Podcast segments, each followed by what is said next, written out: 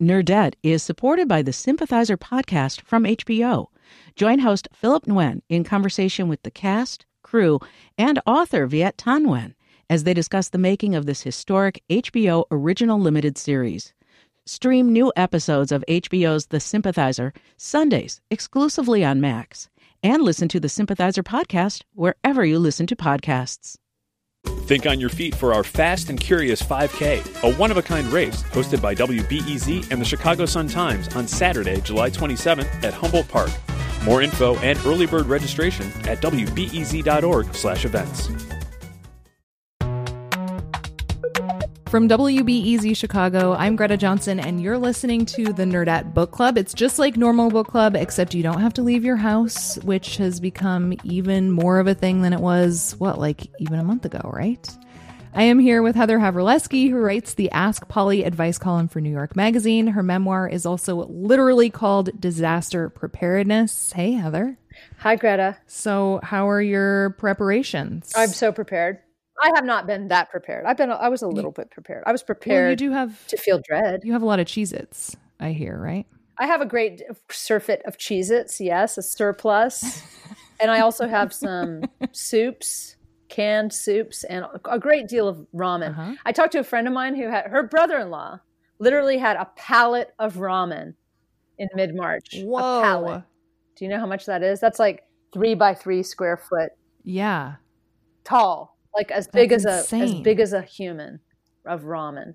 Wow. I think he's probably a little bit tired of ramen now, but still, it's impressive. Okay.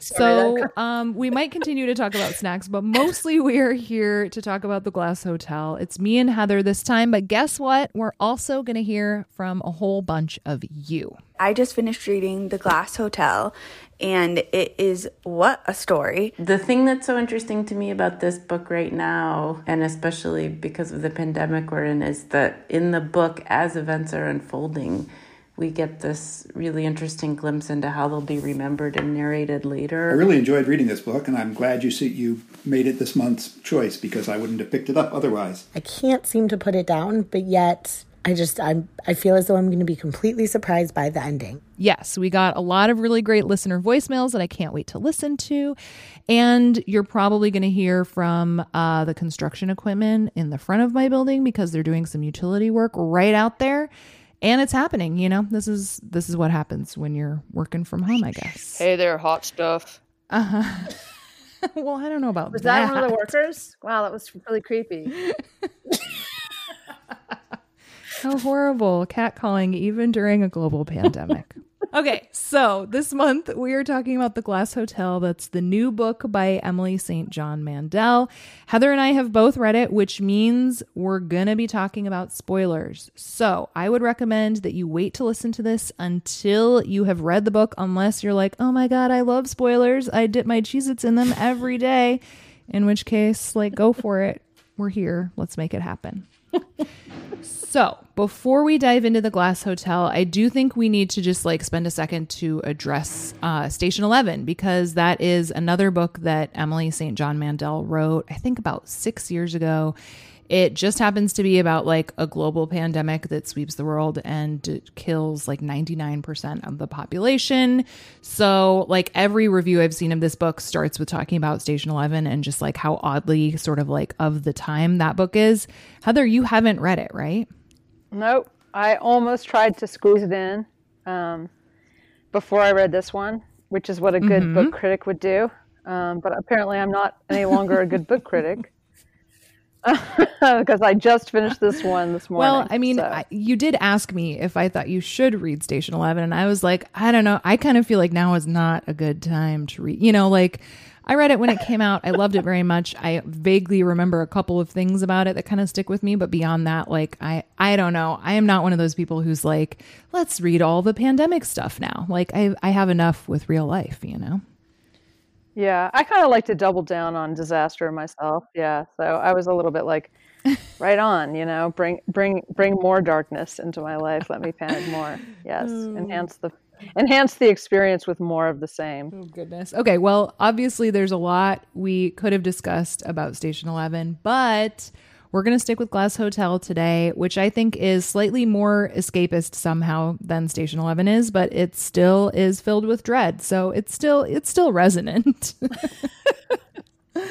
okay, so this is normally where we would talk about plot in like broad brushstrokes just to remind people what happened when.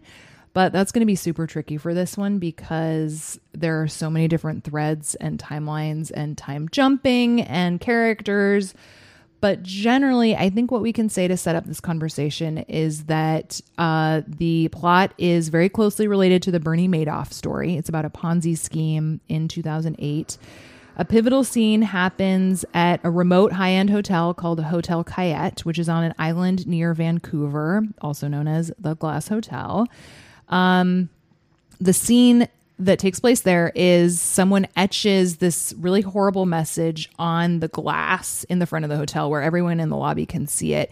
And the the thing that's etched is the phrase "Why don't you swallow broken glass?" And everyone who sees it is super disturbed by it. But as readers, you don't really have a sense of like why it's that. I mean, it's an unpleasant phrase, but you don't really know like why it, it's so upsetting to everyone. And a couple of the people who see it, one is Vincent, who's kind of our main character, and she's a bartender at the hotel at the time. And that night is actually the night that she decides she's going to become the like essentially trophy wife to the guy who's the Ponzi scheme guy. Um, another character we see in that moment at the hotel is Paul, who's Vincent's half brother, and he also works at the hotel.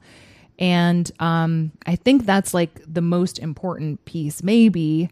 Um, but some other background information about Vincent is that she is a lady, even though her name is Vincent. She's named after Edna St. Vincent Millay. She grew up on an island near where the hotel is. And yeah, as I mentioned, she's a bartender at the hotel before she becomes the Ponzi scheme guy's fake wife. From there, there's a number of other characters who are all either connected to the Ponzi scheme guy, Jonathan, or to Vincent. Heather, can I put you on the spot and ask you to describe what a Ponzi scheme is for people who like vaguely know but don't? It's a little bit like a pyramid scheme, mm-hmm. right? You're told you're investing your money mm-hmm. in something that's like performing very well. So you're basically tricking people, a lot of people underneath you, into adding money so you eventually get paid. Mm-hmm. Um, so this Ponzi scheme that Madoff had going was sort of like you kind of almost had to be in denial in order to believe that anyone, like no one had ever had gains like this in the history of investing, essentially. Right, and there's kind of a thread of that in the book too, right? Like someone who is invited to invest. I forget her name. Do you remember? You probably Ella do. Kapersky, that one. Ella, yeah. yeah. and she she looks into it and is just like this is impossible and she mm-hmm. even tries to report it to the SEC and they don't they don't bite yeah which happened with Madoff there were a few pe- outspoken people who were saying um, hello this guy's obviously a criminal before we unpack it too much more, I think we should listen to a voicemail from Liz in Minnesota because she hasn't actually finished it. She's only two thirds of the way in, but I, I feel like what she says here is is I at least thought it was super relatable. I'm curious if you think so too. I am really enjoying it, but I currently feel as though I know that it has to do with Vincent and Jonathan and Paul and these interweaving storylines of the people affected by the Ponzi scheme. However, I'm not quite sure where this book is going. I am totally here for it. It is compulsively readable. I can't seem to put it down, but yet I just I'm I feel as though I'm going to be completely surprised by the ending and I'm loving it. Thanks for picking this one as book club. Happy reading. I just think that's so funny because I don't know. I feel like I can't remember the last time I read a book like this where I could easily be two thirds of the way in and still be like, but what is happening? I don't know. Once the Bernie Madoff thing came out, I was like, Ugh. Oh, really? yeah, I didn't like it. I was like, all these people are going to be tied. Greta, this is the last time I'll ever appear on your show. I was like, why do we have this skeptic uh, with us here? What is the point of this? Um, but I, yeah, I just thought like, okay, so every all of these characters are wrapped up in the same thing. Yeah, I don't know. I mean, it's such a strange crime. I'm interested in what happens to Vincent. I'm interested in what happens to Paul, and obviously they're some of the main characters. So you weren't complete. You didn't hate the whole thing. No, I liked. I kind of liked I mean, do you want to go through the rest of the plot? Well, more? what I what I want to do first actually is talk a little bit more about the structure because I mean, like this book has what at least half a dozen seemingly separate threads. It jumps around from character to character from like it jumps decades, it jumps from different places to other places. And I almost feel like in retrospect it almost moves backwards in Yeah. time yeah, which I found disorienting and fascinating. I mean, I've talked to you before, like when we read the Testaments, I talked to you about how I don't like reading the synopsis on the back of the book usually yeah, because I feel like it gives too much away. Yeah. But this is one, and I, I read this when I was on vacation about a month ago, which is also very surreal to think about now. Um, but like, it's that one where. I know. I was on a plane. It was so weird. Um, but like this is one where I felt like I would finish a chapter and like keep turning it turning the book over to read the synopsis again and be like, wait, what what's like how do these things what's happening? yeah, And I was curious, like, I think in the end it really does work. And like I really loved how it all came together. What did you think of the like what was your experience with the structure? I liked how it wrapped up a lot. I liked the last uh, forty pages. How confused were you about all of it, like the extent to which it jumps around? Um, slightly. Right in the middle, when we went to Olivia, the artist? she was the artist who met um, Jonathan Alkaitis's older, Older brother, brother. who was an artist who was a, a junkie and died of an o- overdose. Um, but this artist friend, she she was interesting, but she, you know, we went all the way back to her. Um, I think to kind of when she was younger. It, it, there was a there was a kind of muddled part before the wheels come off the Ponzi scheme where it was just like I don't, you know. I mean, I really Yeah. did like um, Mirella, Mirella, Yes. the best friend. Um, yes. Vincent's friend who she meets at a super fancy party and who it seems like is similar to Vincent in that they both grew up in they both had like impoverished backgrounds and have found themselves in this totally new as they call it a country which is the moneyed Yeah. I liked that a lot. I mean, I felt like that that was kind of the escapist center of the whole thing where I mean, the themes of the of the book are definitely how do you how do you um escape from sort of the doomed the doomed path that's in front of you and take another path? And how can you just escape your life as sort of or the escape the kind of mundane limited life that's in front of you? And there was kind of a time where you know you could kind of feel the emptiness of vincent's choices that she had agreed to sort of follow this loaded man around the world um, mm-hmm.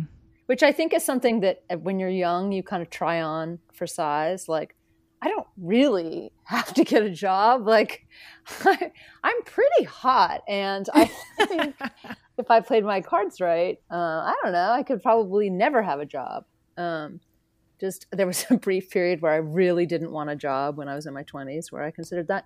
But I think that that I like the way that that's portrayed. I like Morella. I like the I like their alienation from everything around them, uh, Morella Mhm. and Vincent.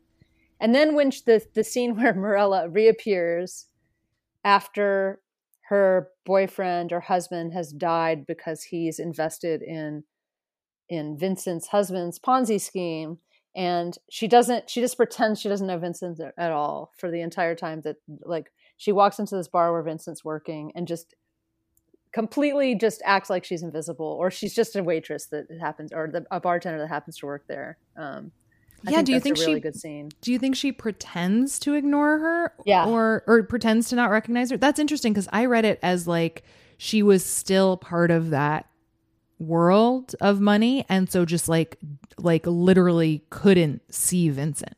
Oh I thought she was I thought she was enacting just being perfect as revenge, cruel as was just, possible. Yeah. you don't you don't exist to me anymore. Because she says Morella she says her name i know right yeah that's and, true and she just ble- bleeds over it. She doesn't acknowledge a thing that she says. It's it's just a, beautiful, unnatural ghosting in real time. You know.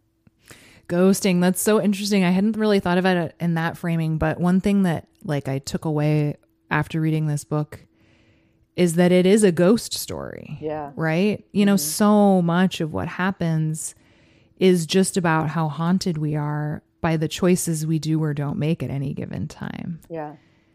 And a lot and, of them are moral choices too. I mean, it's a, there's a lot of there's this undercurrent of how ethical are your choices, and do you really consider the um, the fallout from those choices? Like the first the first scene with Paul, um, yes, where he slips some drugs to a few yeah friends. he so this is vincent's half brother and this is kind of where it starts. Like i thought it was going to be a book about paul really. Yeah me too. And and yeah it's like him he's in college he has gotten over he's like sober from a heroin addiction right? Yeah. And he decides to do some ecstasy and he gives some pills to like a member of this band who he has a crush on like the lead singer of the band essentially and the dude dies. Yeah, he gives it to the girl he likes, and the girl gives it to right. There you go. Gives it to the guy, this guy in the band, Her band and the member. guy dies on the dance floor, uh, like half an hour later.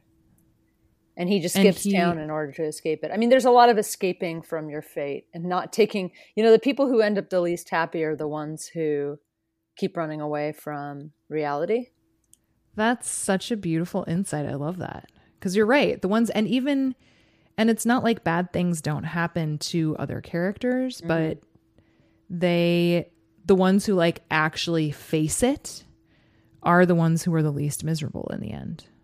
Yeah, the the I mean, you could argue that all of the characters end up miserable, actually, because there's no one who's like happy at the end.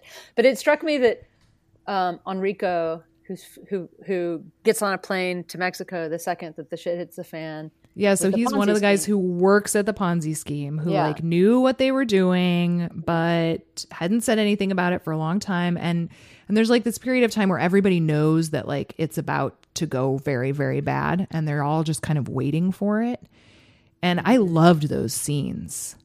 Yeah. But Enrico is one of those characters and he he's the one who jets to Mexico, right? He's like, yeah. I don't have to live here. I'm going to just hide out for the rest of my life. And at first everyone envies him, but then they check back in with him and he's he's still waiting for the axe to fall essentially because he's waiting for like a car to pull up and arrest him.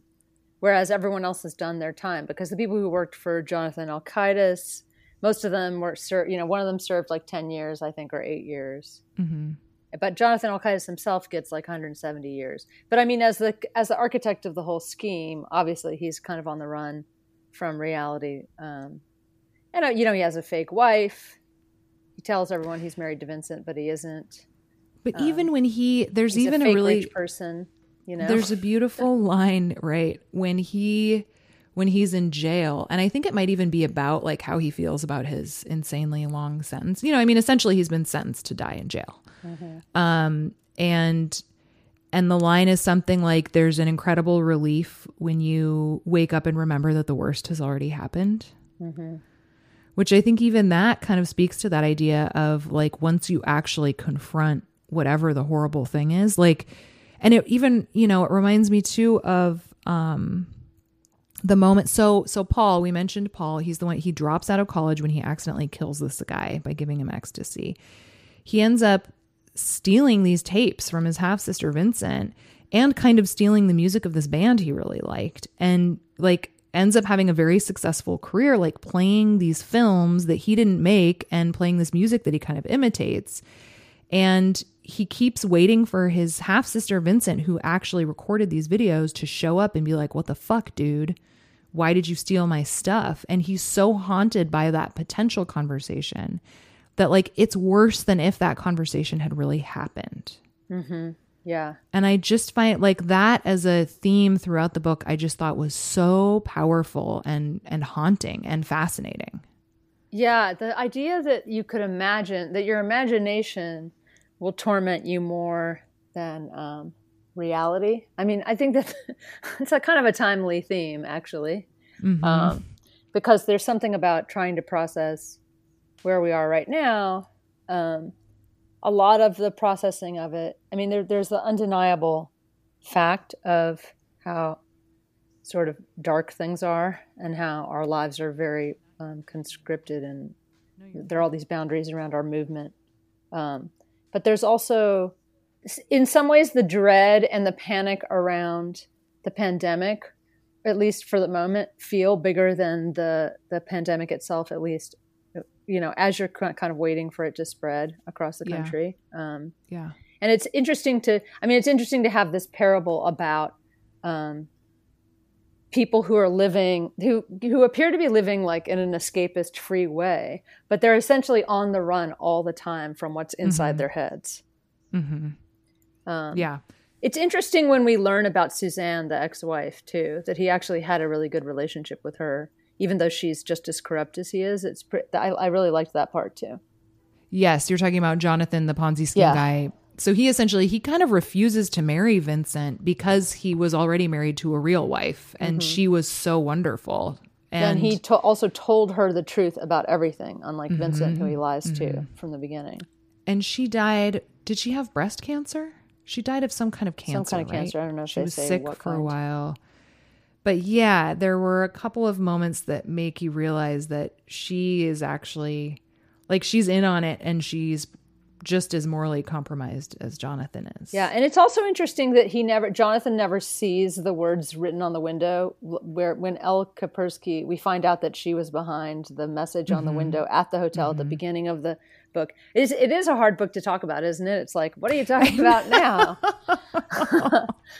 um, there's a lot of flashing forward and flashing back and um, yeah, it's super it's super complicated, but I think it was I don't know. I mean, yeah, as I was reading it, especially on vacation, I was like, is this really like a good I was hoping it would be like a fun, interesting like vacation romp, you know? yeah. and it was definitely interesting, but it wasn't like and I think it was rewarding to like it's one of those books that I think I might actually enjoy kind of like unpacking all the layers once I'm done and it's sort of like in my craw more than the actual process of of unpacking it all like and trying of reading it of getting through it and like piecing it all together. It's interesting to think about the stealing as a, a central like theft as a central mm-hmm. the central theme of the book the one thing that I would say that I mean, if I were writing a review of this book, I'd probably start here. I mean, which is a little bit nasty, but I don't love discovering that a book is ripped from the headlines halfway through and mm. they're old headlines and it's a story that you may know very very well you know mm-hmm. what i mm-hmm. mean um, i felt like that was a theft if you will hmm. and because the you know when we go into the details of what's happening in that office uh, uh, jonathan Alkaitis's office i just expected that twist to be more um, fascinating and interesting and just more unexpected. It was kind of like once it was clear that he was running a Ponzi scheme, it was sort of like, I don't need these 30 pages. Oh, that's so funny. So what you're talking about is uh, it's the beginning of part 3 and I think I think Emily even calls it like the office chorus. Oh. Um Oh right, because we. There's a lot because it's we. It's all in this sort of like vague second person. Mm-hmm. Um, and that it's so funny because that's when I started really being compelled by this book, actually. Like your interest dropped when mine peaked, I think, which maybe makes us the perfect buddies to be doing a book club, Heather. I should um, just go about my day saying, I'm really suddenly dissatisfied with this day. I, I should call Greta. I bet she's really happy right now. yeah, they're just inverse timelines all the time. Yeah, yeah, because it was like. I don't know. I mean, those 30 pages were the first time where you actually had just like, and I think a lot of it is just that I love plot. And that's when it actually became linear. And like there were scenes and it like started in the morning time and ended at nighttime. Oh, and then there true. was another day that started in the morning time. And like things progressed in a way that I just found much easier to read, you know? You know what the problem with for me was just that it was a familiar thing, like the hammer's going to fall on this. Mm-hmm. you know, where, you know, the hammer's going to fall around us and when are the cops going to show up? And I, I, felt like on the boat, right? When, when Vincent goes and joins this shipping boat um, mm-hmm. and then kind of falls in love with this random guy on the boat. Mm-hmm. Um, I liked that part. I wanted to know more about that. That was yeah. more of a foreign world to me. Yes. You know? I felt like I didn't know any character that well. Did you feel like you knew these characters well? I feel like I mean, who's Jonathan Alkaitis exactly? He's just some smooth guy. Like, could you Yeah. describe this man? Not really, but I also like I feel like he's sort of stereotypical enough that I kind of can picture him. You know? Like, okay, but is that a like- good character, or is that does that mean he's a he's like a, basically a trope? Well, yeah, I think I think a lot of the characters are basically tropes, but I think that makes some of the other characters more compelling maybe. Like I thought Vincent was a really interesting character. She was. I don't know that I could pin her down as a person though. Like even Olivia says, she doesn't seem that. In, Olivia, I liked it when Olivia actually met Vincent, and we learned that I Olivia that thinks Vincent's too. kind of a lightweight. Um, yeah. And yeah, she's underestimating her a little bit, but it's hard not to kind of side with her and say like, yeah, who is Vincent exactly? Um, Yeah. Yeah, that she's sort of an a kind of like a faceless opportunist. I like her the mood of how she's written. I mean, I think she's written with soul, even though if you can't put a finger on exactly what kind of person she is. Mhm. Um, She is written with soul. That's a good way of putting it. I mean, I just think about even one of the early scenes where you learn uh, why Vincent is named Vincent, and it's for Edna Saint Vincent Millay, and and what is that line? I have it written down here somewhere. It's the um, oh, here it is. The point is, she raised herself into a new life by sheer force of will. yeah, I liked that too. which I think, you know, is it says so much about how like what Vincent thinks of her mother's life, but then how Vincent also ends up living her own life. Mm-hmm. Yeah, and her mother is this really great, inspiring character that you want to know more about too. Like you could kind of see why, when her mother died and disappeared, like why the light went out for Vincent. Um, it's like she had this unfair advantage in her life because her mother had kind of swept in and stolen Paul's dad away from his mom and ruined their lives. I don't know. It's interesting. It's interesting to sort of see it. I mean, there's kind of a faintly moralistic feeling to the whole tale if you think about it, because people end up kind of paying for all of their thefts, right? Mm-hmm. And it's interesting. I do think that the one character that's supposed to be sort of like completely devoted to honesty and living a very kind of like real life is Walter, the, uh, the Oh, hotel right. manager. You know, that reminds me of something Scott said in his voicemail. Let's listen to it. Hi, Nerdette. This is Scott in Grand Rapids, Michigan. I really enjoyed reading this book, and I'm glad you see, you made it this month's choice because I wouldn't have picked it up otherwise. The scheme as a whole is is terrifying to those of us who are in retirement, uh, but at the same time, it's interesting to compare how it ha- affects different investors. Walter, for instance, ends up happy as a clam in a in a hotel by himself in northern Vancouver, and Olivia, though it makes her desperately unhappy, also probably got more out of the scheme than she put into it as a result of getting in at the right part of the pyramid. Thanks. It was fun. Yeah, he honestly is like the least impacted in some ways by being a victim of this Ponzi scheme, or at least he like figures out a way to make it work for himself. It was, oh yeah, that's right. Because he is an investor, isn't he? Yeah, he like begs to be a part of it. And he, you know, he scrapes together every last, you know, he's not a super wealthy guy by any, but he like dumps his savings into this thing. And and yeah, he ends up being the one who he like talks the new owners of the hotel into just letting him live in this vacant hotel out in the middle of nowhere. Yeah, and that he seems very happy. that was pretty realistic. but I mean, I like it. I lo- I love the hotel itself. Oh, me too. it sounds yeah, I great, mean- doesn't it? It's like you just. I'm like, I want to live there. Well, and just the whole like I thought there were a couple of really beautiful lines about wilderness and the mm-hmm. idea of it, you know, and like very few people who go to the wilderness actually want to experience the wilderness, Yeah. says one of the characters. And even like, I don't know, having grown up in Alaska, I feel like I can relate to that very much, where it's like, it's nice to see it out your window, but like, that doesn't mean I want to actually endure it all the time. Yeah. you know? Yeah. Well, it was the, the idea that you could see it through the glass and but not have to live in it. That's Right. sort- sort of the appeal of this crazy luxury hotel in the middle of nowhere. But it's some in some ways it's sort of like a the book is kind of like this commentary on, you know, you think that you're seeking a soulful existence, but you're actually just completely living in a like um in a corrupt way, looking through the glass at something that you'll never own because you can't face reality. Um,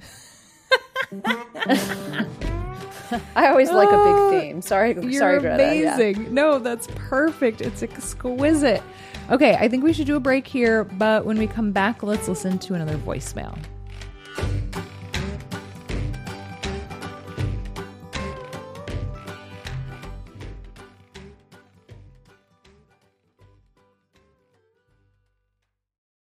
Nerdette is supported by the Sympathizer podcast from HBO. Join host Philip Nguyen in conversation with the cast, crew, and author Viet Thanh Nguyen as they discuss the making of this historic HBO original limited series.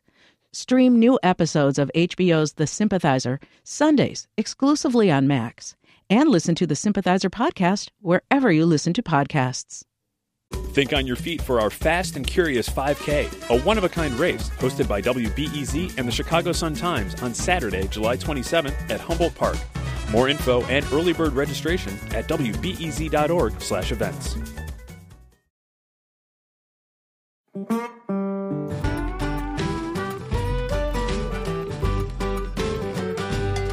Okay, let's listen to a voicemail from Simone. Hi, Nerdette. This is Simone's daughter, and she's about to tell you about a book that she really likes. Hi, this is Simone. That was my daughter. Thank you for introducing me to this book. I'm super into it. And I'm only on chapter three, and I don't know if I'll finish it by the time you do the podcast, so I'm sorry. But the thing that's so interesting to me about this book right now, and especially because of the pandemic we're in, is that in the book, as events are unfolding, we get this really interesting glimpse into how they'll be remembered and narrated later, or how they'll ricochet into a future event. Like um, in later years, Walter was interviewed three or four times about Jonathan Alkaitis. Okay, thanks, Nerdette, for giving me a lot of hope right now. Isn't that an interesting way of of looking at it? Because I think she's totally right. Like even the whole Ponzi scheme thing, you don't find out, as you mentioned, like what it actually is until much later. But you know, I'm pretty sure it's the first moment you hear about Jonathan Alkaitis. You know he ends up in jail for doing something bad. Yeah. Well, it's a strangely it's a strangely uh, structured reveal. Mm-hmm. It, it creates this tension where you're like, you know, you know this guy is tricking everyone around him somehow. Um, but and yet he's this really low key person who isn't. Um, you know, in some ways, you kind of keep looking for an obvious criminal because the idea of criminal intent is and and really high stakes disaster is sort of infused in everything that happens in the first few chapters of the book. But mm-hmm. um, but it's almost like part of the um, the theme of the book is that you don't really need to be have criminal intent or be the most outwardly corrupt person um, in order to actually do things that have a lot of negative effects on the people around you or you know mm-hmm. in order to ruin lives you know you can sort of accidentally bumble along and just um, protect yourself and ruin a lot of lives along the way and in mm-hmm. fact if you look at if you set out to write a book about the people who are affected by bernie madoff i mean th- this is not a bad when you look at it from that kind of like macro perspective, it's not a bad effort from that perspective because you at first you're like, what what are all these characters? It would be very hard to do a linear book about Bernie Madoff. Where you're like, we're just going to follow this nice old couple until oh they've lost all their money. You know, it would be the way that she that she weaves the characters into the story actually works. Like I did care about Leon by the time we got back to him because he'd been mm-hmm. introduced earlier. Mm-hmm. Um, and he had had this nice conversation with Jonathan about shipping and you know this polite interesting conversation that where they were both kind of impressed with each other i mean you sort of understood how people were, were pulled in by him and charmed by him well and one thing we haven't mentioned that is probably should be mentioned is the fact that he owned the hotel mm-hmm. Yeah. which again you know speaking of like this amazing luxurious place that's like in the middle of it all but just disconnected enough and here's this guy who's making it happen for everyone. Mm-hmm. You know, yeah. I mean, that has kind of a gravitational pull of its own, too, right? Yeah, it says something about that towards the end of the book. Is it, um, they talk about it's it was pretty easy to have um, to have credibility in that setting. Like, oh, by the way, I own this place. You know, you mm-hmm, couldn't just walk mm-hmm. into any Marriott or Hilton or whatever and just start talking to someone about your investment firm. You know, yeah. it adds a curiosity and like a credibility to the conversation. Yeah, it kind of reminds me what you're saying of what Boris Fishman said when he reviewed it for the New York Times which is in the Glass Hotel, as in Station 11, Mandel's interest seems to lie more in pointing out the ways random lives intersect rather than deriving anything enlightening from the fact that they do. To her credit, these encounters don't feel contrived and certainly never for plot reasons. Simply from time to time, her camera lifts and shows us another place and time involving one or more of the same people. Who among us hasn't wished to look through the same viewfinder? That's nicely put. I mean, you do you do definitely get a contrast between the different ways of viewing the world from these characters. You have a mm-hmm. wide range of perspectives. Was the overall um, would you characterize that review as positive? I would say it was mostly positive. Yes. Mm-hmm. I like that was probably the most and that's the closing paragraph. Oh, uh-huh. That was probably the most um like critical. But I mean so much of that review was actually about Station 11 and the resonance of that book now which yeah. is it it seems kind of inescapable from the point of view of people who are trying to put her work into context. Well, you know, I thought when I read this, most most of the time I was reading this, I thought I really wish I'd read Station Eleven because, and I'm going to read it next because the writing of this feels like it's in line with. Um, I mean, you know, it's interesting because yeah, it, it, feels like it's in line with a major catastrophe, right? I mean, the way that mm-hmm. she writes feels right. Mm-hmm. It feels it feels very appropriate to a bit of really catastrophic subject matter. And it's interesting because I thought that her, you know, at the darkest parts of this novel, I really loved her writing. I loved the, la- the last few pages. Mm-hmm. Um, she's very good at like poignant sadness, right? So mm-hmm. it's interesting because I feel like part of what didn't work for me about this book was um, once it once it was just like, oh, it's Madoff. It's sort of like, ugh, that's pretty low stakes compared to where we are right now. You know, like I think one of the reasons that people are watching Contagion and and you know, I watched um, Ready Player One last night. It's like oh, dystopic, yeah. you know, extremely sad apocalyptic stuff. At least feels like that, you know, like it matches the the moment a little bit. You know, this just felt like foreboding, but the but but kind of like in a way that didn't necessarily pay off enough for me. Whereas mm-hmm. I, you mm-hmm. know, the stakes should have been higher. Yeah, kind of. I mean, because I think that the stakes for me, the stakes didn't feel high enough because the characters weren't. Um, I didn't care about them enough. Hmm. There were so many characters to service here too. There were a lot of characters to service. I still think we had more texture to these characters than the characters in the Testaments. Oh well, for sure. I mean, Testaments. This this is a good book we read. The Testaments is not a good book. Okay, let's listen to a voicemail from another person named Heather. Uh oh.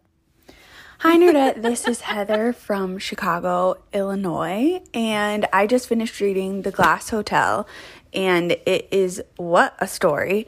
But I also was thinking, and maybe you guys can talk about this, that I didn't know whether to feel bad, like to have sympathy for Jonathan towards the end, especially when he started to see the ghosts of all the people he had harmed, or if I just like straight up hated him because of all the people that he had harmed. Um, but it was a really great book. And also, I have been to Vancouver Island and it is just as beautiful as they say. And I can imagine that the hotel was just an incredible place to stay. Okay, happy reading. So, what do you think? Do you hate him or do you feel bad for him? I like books where I hate someone and feel bad for them at the same time. Yeah. Um, yeah.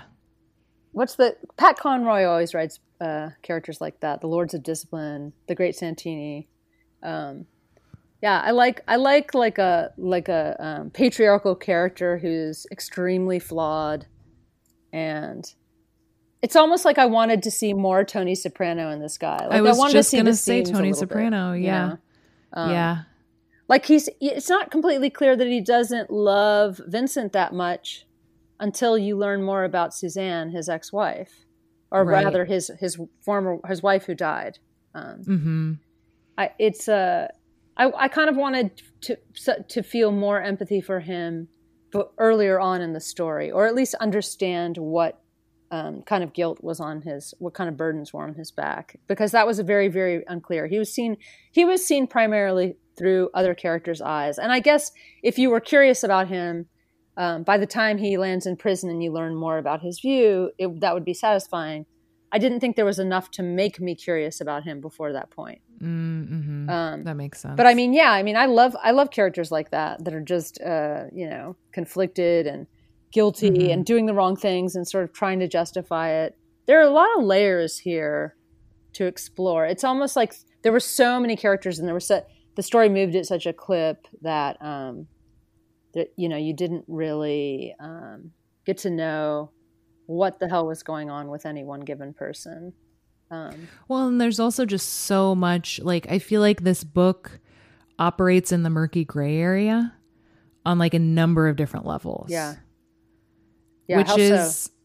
well, I mean, like, with the way the story unfolds, I think, like, so much of it, it is informed by people's memories of it. Mm-hmm you know, and like we sort of know the headlines before we actually get to know the rest of the story. Yeah.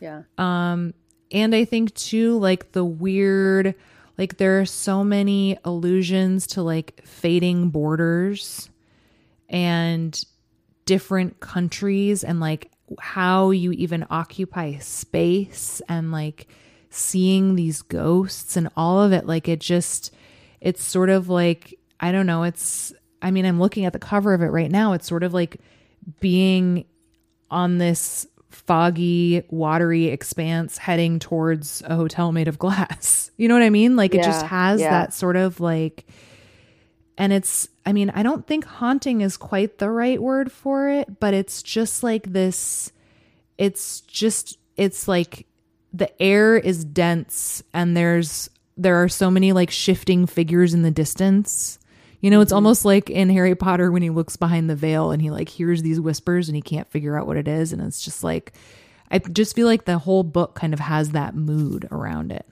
Yeah, it's a mood of it's a mood of dissatisfaction. It's like no one is connecting with each other.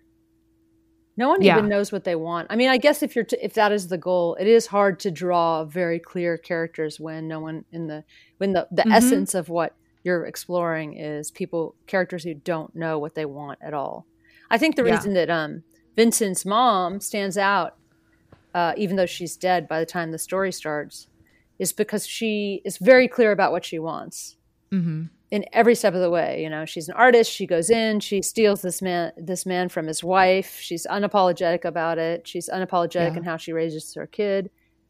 Um, there are very few characters in the book that are sort of have that, that those definite driven kind of outlines and everyone else is definitely just i mean even leon you know he loves one thing but he doesn't somehow he doesn't manage to pursue it in any kind of effectual way um, yeah everyone is kind of in the fog drifting along trying to find something to make them happy trying to connect with each other and no one is really connected no one really sees each other clearly mm-hmm. um, and everyone kind of lands in this place of like of confusion like why did I make those choices? How did mm-hmm. I land here? Um, is this even you know, real? You know, that's something that gets said a lot at, towards the end. Um, yeah. This doesn't feel real. This doesn't feel real, you know? But did anything feel real before that? Not really, you know? I mean, that's kind of part of partially the experience of it. Like, I don't know. I made, I made all these, I don't know, just, it seemed like the obvious choice to not change anything. And so I didn't change anything. It was almost like people get caught into a stream and they're yeah. they just sort of float yep. along. Yep. And it would take more work to get out of the stream than it would to just let themselves flow down down the river. Yep. yeah. And it's I sad, mean, you know? I mean, it's really it's yeah. sort of always sad. Like everyone's story is kind of inherently sad. Everyone is dissatisfied. Yeah. So as I mentioned, I read this when I was on vacation. I was like in a fucking treehouse in Bali reading this book and then on an airplane heading back.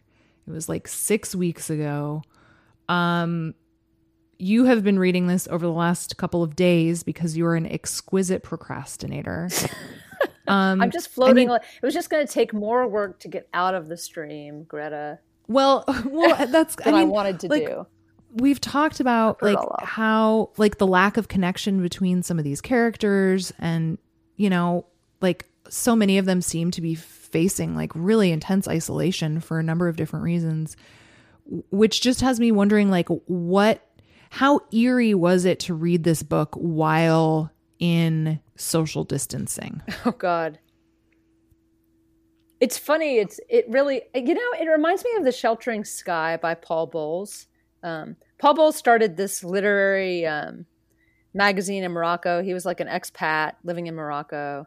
Oh, he wrote cool. this this crazy book about the culture of Morocco and expats living there, and it's like sort of part Casablanca, part just bizarre, um, like rarefied one percent strangeness. Um, but but it's sort of this story of doom and shadowy faces and not being you know it's probably r- roughly slightly racist, not being able to trust anyone around you, um, getting caught in these mazes in these towns and not knowing where you are, getting lost really easily.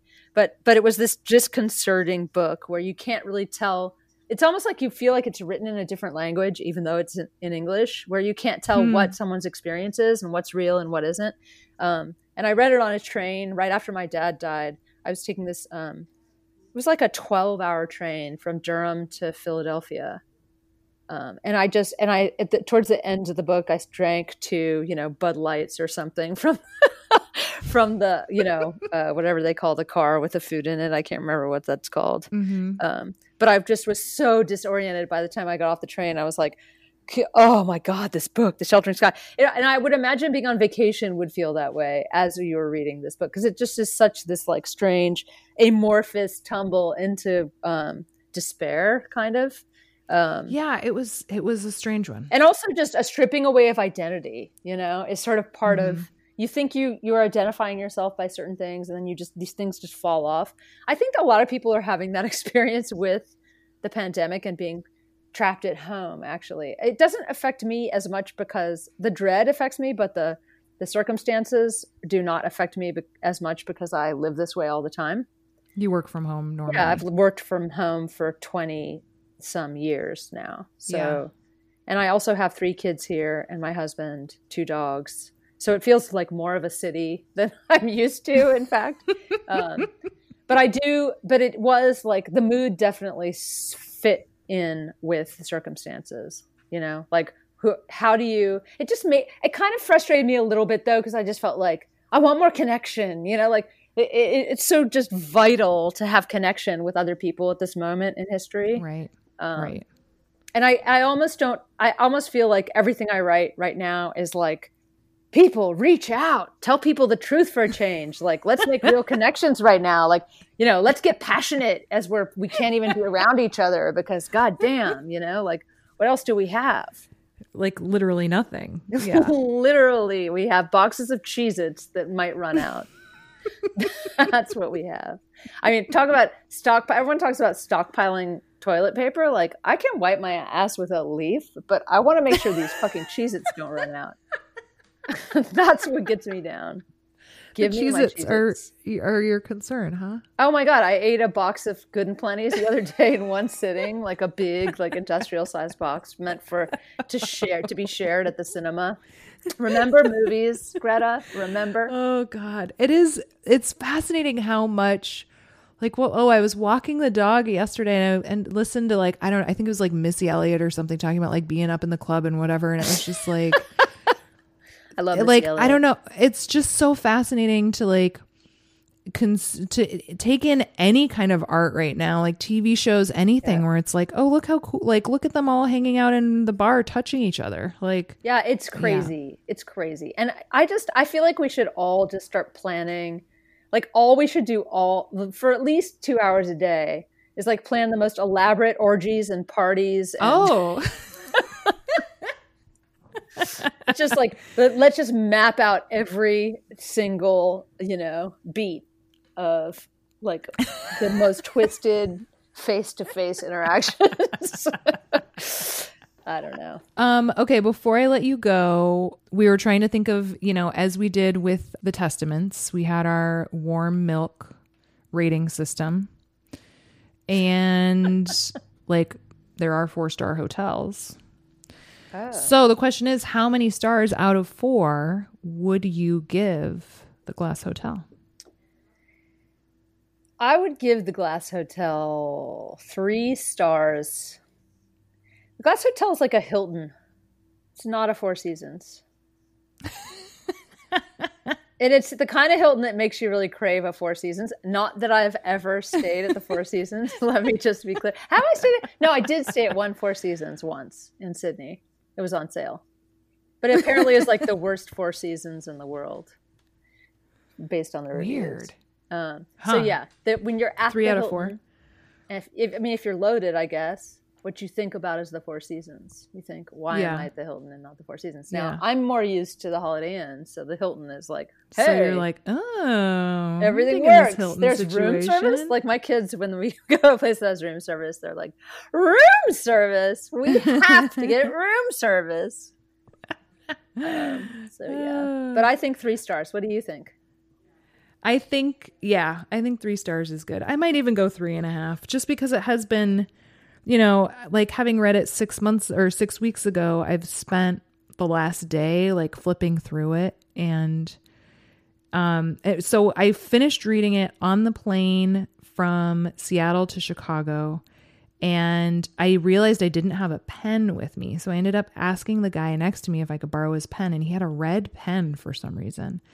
And and I had so much fun like I had folded so many pages of just like wonderful quotes that I thought were really interesting and insightful. And so I went through and underlined a bunch of stuff with this red ink. Oh. And and over the last couple days it's been really fun to go back to those folded pages and just like see what I had underlined with this red ink. And yeah, like I'm I'm really glad to have read it and I I think it's a really interesting one. I think it's a good one to talk about because there's it's just so weird. And in so many ways there's like a a vagueness around it mm-hmm. that that makes the discussion really helpful because it's sort of like okay wait like does this make sense to everybody? Can we piece this all together? Um, i kind of wish that i had a red had a red pen and had written in this book in red pen because it feels like I might like it more with red pen, red ink all over it. It just sounds just right. I might have to do that from now on. You know, and like I wrote dread in really big letters Ooh. on one page, and like it was it was a really enjoyable experience on this plane ride. On actually. a microscopic level, I thought the writing was really beautiful. Like I, I mm-hmm. sort of halfway through, I thought I'm not loving this book is the writing really bad? And I sort of zoomed in. I was like, no, the writing is really good. It's a very mm-hmm. well written book. Um, mm-hmm. It just has flaws. I think like feels it feels like it's not fully baked. Can I tell you the thing that actually bugged me maybe the most about the Glass Ooh, Hotel? Yes. It was the remember the yellow Lamborghini? Oh yeah. Oh my god like why did that matter? I kept waiting for that for like someone to come out of it or oh, like oh, yeah. for it to run someone over or you know like i just thought the way that it the the when olivia saw it and like she saw someone else seeing it it just felt like a, a moment to me what was it? that i don't think it was anything. It never pays off. I don't think it was anything. Yeah. And I like, for some reason, that more than any other aspect of the book, I was just like, well, God damn it. Like, why put a yellow Lamborghini in if you're yeah. not going to do anything with it? That seems strange. Maybe we're supposed to know that someone was in that car watching or something. Um, yeah. Yellow Lamborghini. Okay. So there's one, there's one true gripe. That's the half star that, that. Yeah. That's the half star is the yellow Lamborghini. That's what did it for me. I have. It's, I'm very simple, Heather. yeah, yeah. There were the heat. The pool was not heated at the Hilton, and so I lost half a star. Exactly. Dissatisfying, just slightly. it is really beautiful at the end. It's really beautifully done. You know, there's something about like it's hard to have ghosts you know appear and have it work and the ghosts really did actually work that's the thing that i like it was like it redefined what a ghost story could be. Yeah. Which I thought was really impressive. Cause yeah, when I hear ghost story, I'm like, I'm good on that. You know, like Casper, whatever. Loved that movie when it came out and I was in like sixth grade or whatever it was. But like this I thought was really beautifully done. It felt accurate. It was not even like ghosts. It was more like the spirits of these dead people were sort of faintly interacting with each other in a way that you could fit into your mind pretty easily. You know, it wasn't like they were like arguing. Yeah. Um. Well, thanks, Heather. It was really fun talking with it you. It was really fun. It was. I'm really going to send you some Cheez-Its. Okay. Yeah. Send me some Cheez-Its, and I'll pick the next book.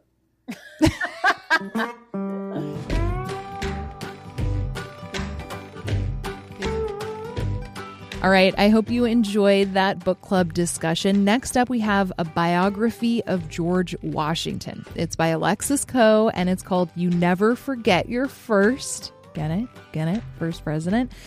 I know, I know, you're probably like, really, Greta? Is this what the world needs? A biography of George Washington? But listen to this excerpt from the preface and then maybe you'll understand why we chose this book. Okay, here we go. For nearly two and a half centuries, most of the stories Americans have told themselves about their country's past have been about men, by men, for men. Women, like people of color, have typically been relegated to supporting roles. And so when women biographers and historians get a chance to correct the record, they tend to shift the focus away from the leading man, lingering instead on the forgotten people and understudied issues around him, which are actually integral to the understanding of him, too. Sounds pretty good, right? This book is funny, it's fun, it's bright, it's cool. I think you're gonna like it a lot. Also, oh, by the way, I am super excited to announce who our panelists are gonna be for this. We get to talk about this book with radio producer genius Lulu Miller and historian and comedian and awesome human Sarah Vowell. They've both agreed to talk about George Washington with us, but I am, I have to say, a little nervous that just by like saying this into a microphone, I'm jinxing the whole thing because who can really say what life will be like on Friday, April 24th? Just kidding. Everything's fine. It's totally cool. Just read the book. It's going to be great. Also, if you want to keep in touch with Nerdette, you got options. You can follow us on Instagram for book reviews. We're at Nerdette Podcast. You can join our Goodreads group by searching for Nerdette Book Club. And if you want a delightfully curated list of things to cook and read and watch and do, you should definitely sign up for our weekly newsletter. It comes out every Friday morning. You can get it at wbez.org slash nerdette AF. The show is produced by me, Greta Johnsen, and Justin Bull is another producer who is amazing. Our executive producer is Brendan Banaszak. He's not too bad either. Go read a goddamn book.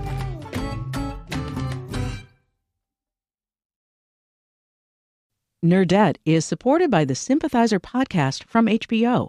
Join host Philip Nguyen in conversation with the cast, crew, and author Viet Thanh Nguyen as they discuss the making of this historic HBO original limited series. Stream new episodes of HBO's The Sympathizer Sundays exclusively on Max, and listen to the Sympathizer podcast wherever you listen to podcasts.